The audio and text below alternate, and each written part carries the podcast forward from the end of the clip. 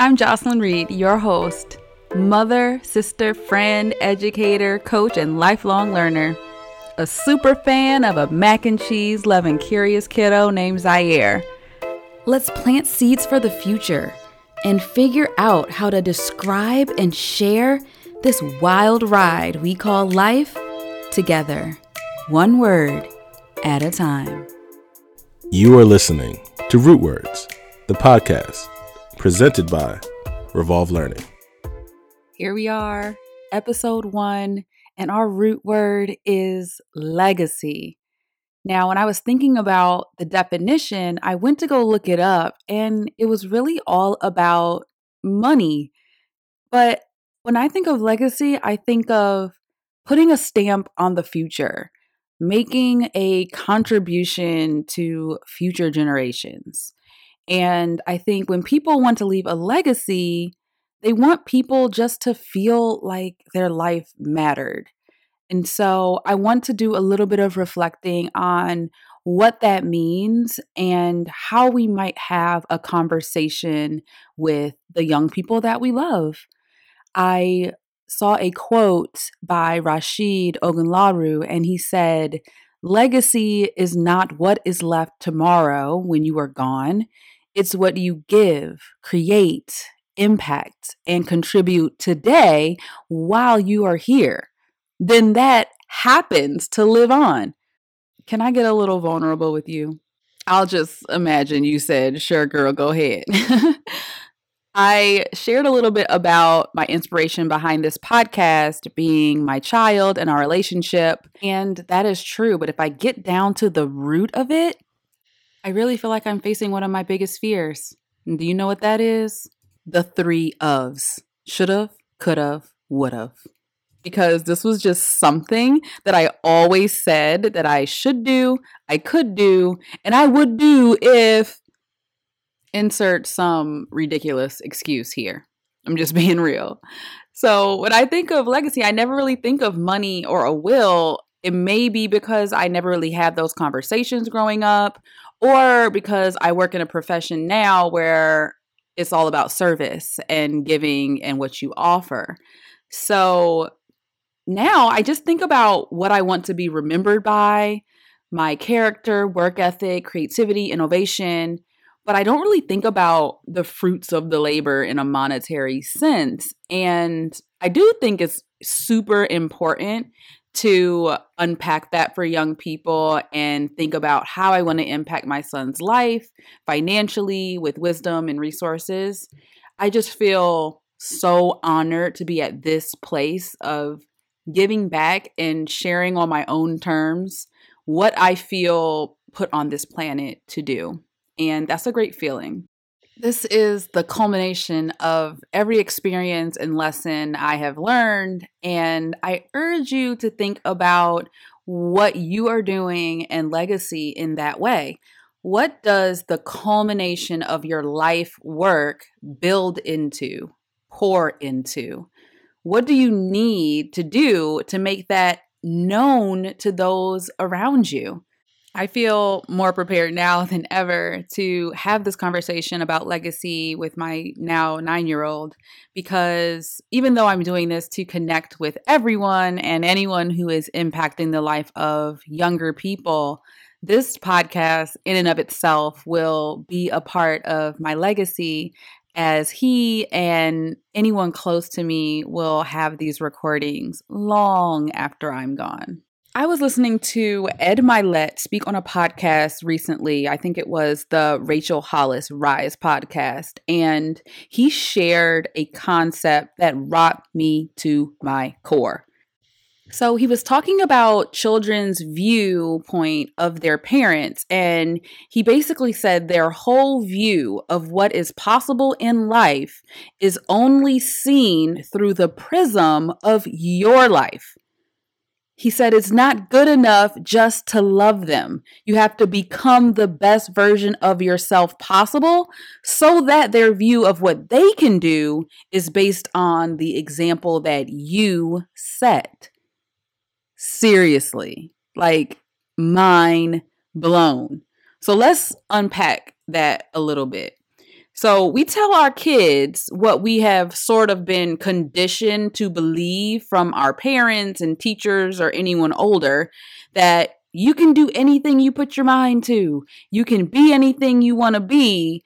And we repeat these quite lofty motivational phrases to our kids and our students now. But are we actually living and showing up in our children's or students' lives in contradiction to that concept of the world is your oyster and you can be anything you want to be, let me explain a little bit about what I mean by that. We get to a point in our lives where we start to reflect on who our parents really are through this brand spanking new lens of our own adult experiences. So we're looking at them in the back half of their lives from the top of our own hill.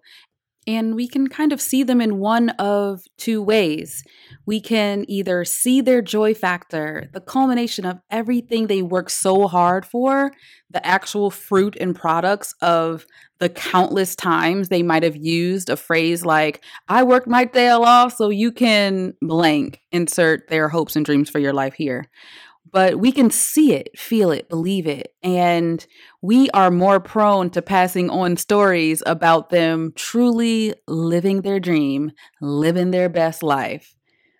But on the flip side of that, we might see the lack thereof they may not be living out their dreams that they mentioned they had for their lives. We might hear them say they believe it's too late for them.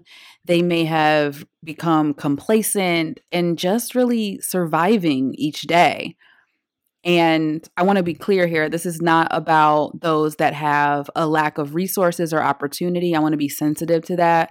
We know some people really are making the best out of what they have, and we know that. I'm more so talking about when we hear people or those older than us vocalizing one day, I'm going to start on, I wish I could if I only had a lot of excuses.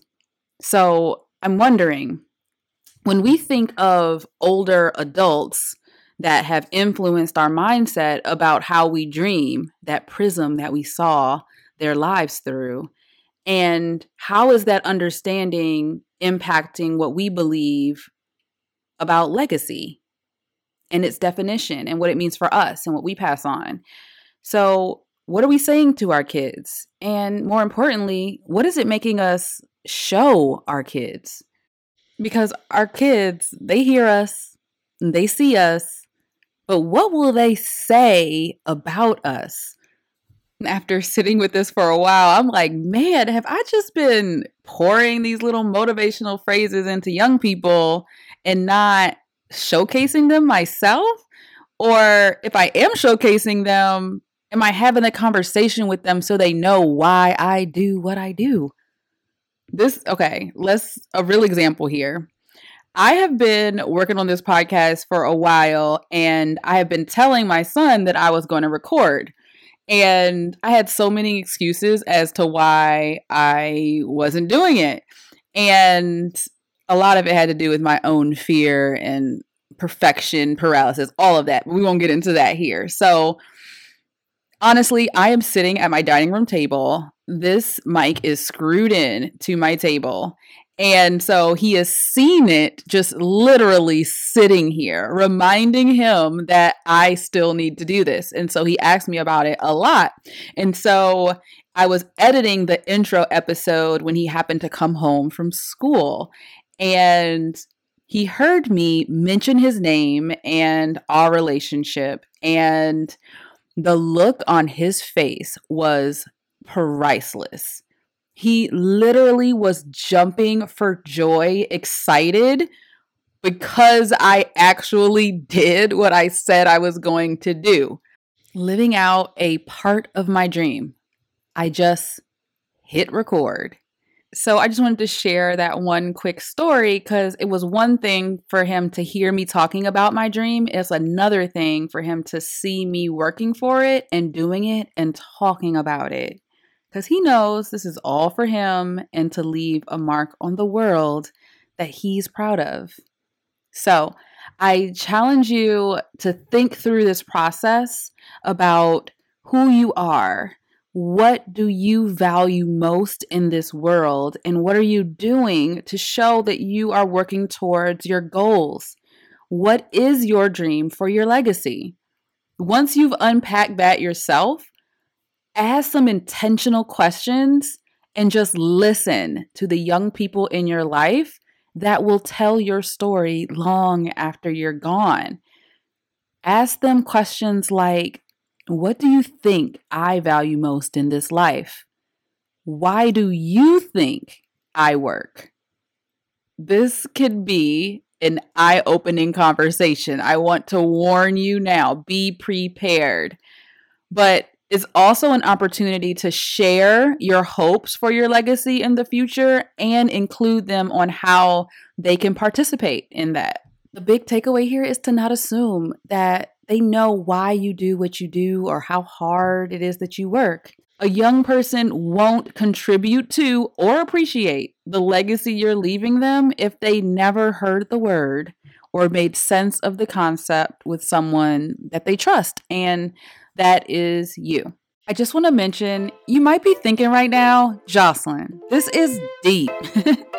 and I haven't even had conversations with the young people around me about what they like or what they find is important to them. It's a leap, and I get it.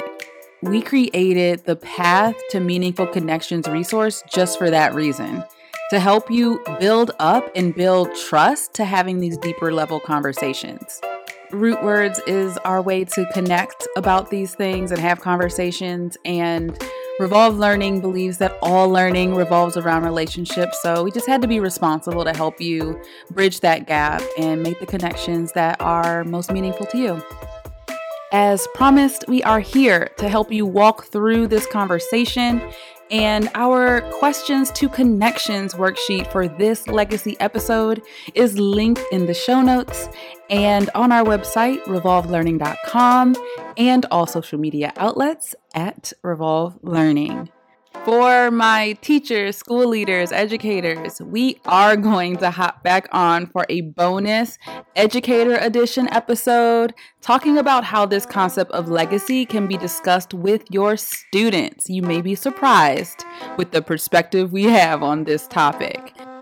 All right, that's a wrap on this episode. I hope you enjoyed it, and I will talk to you soon.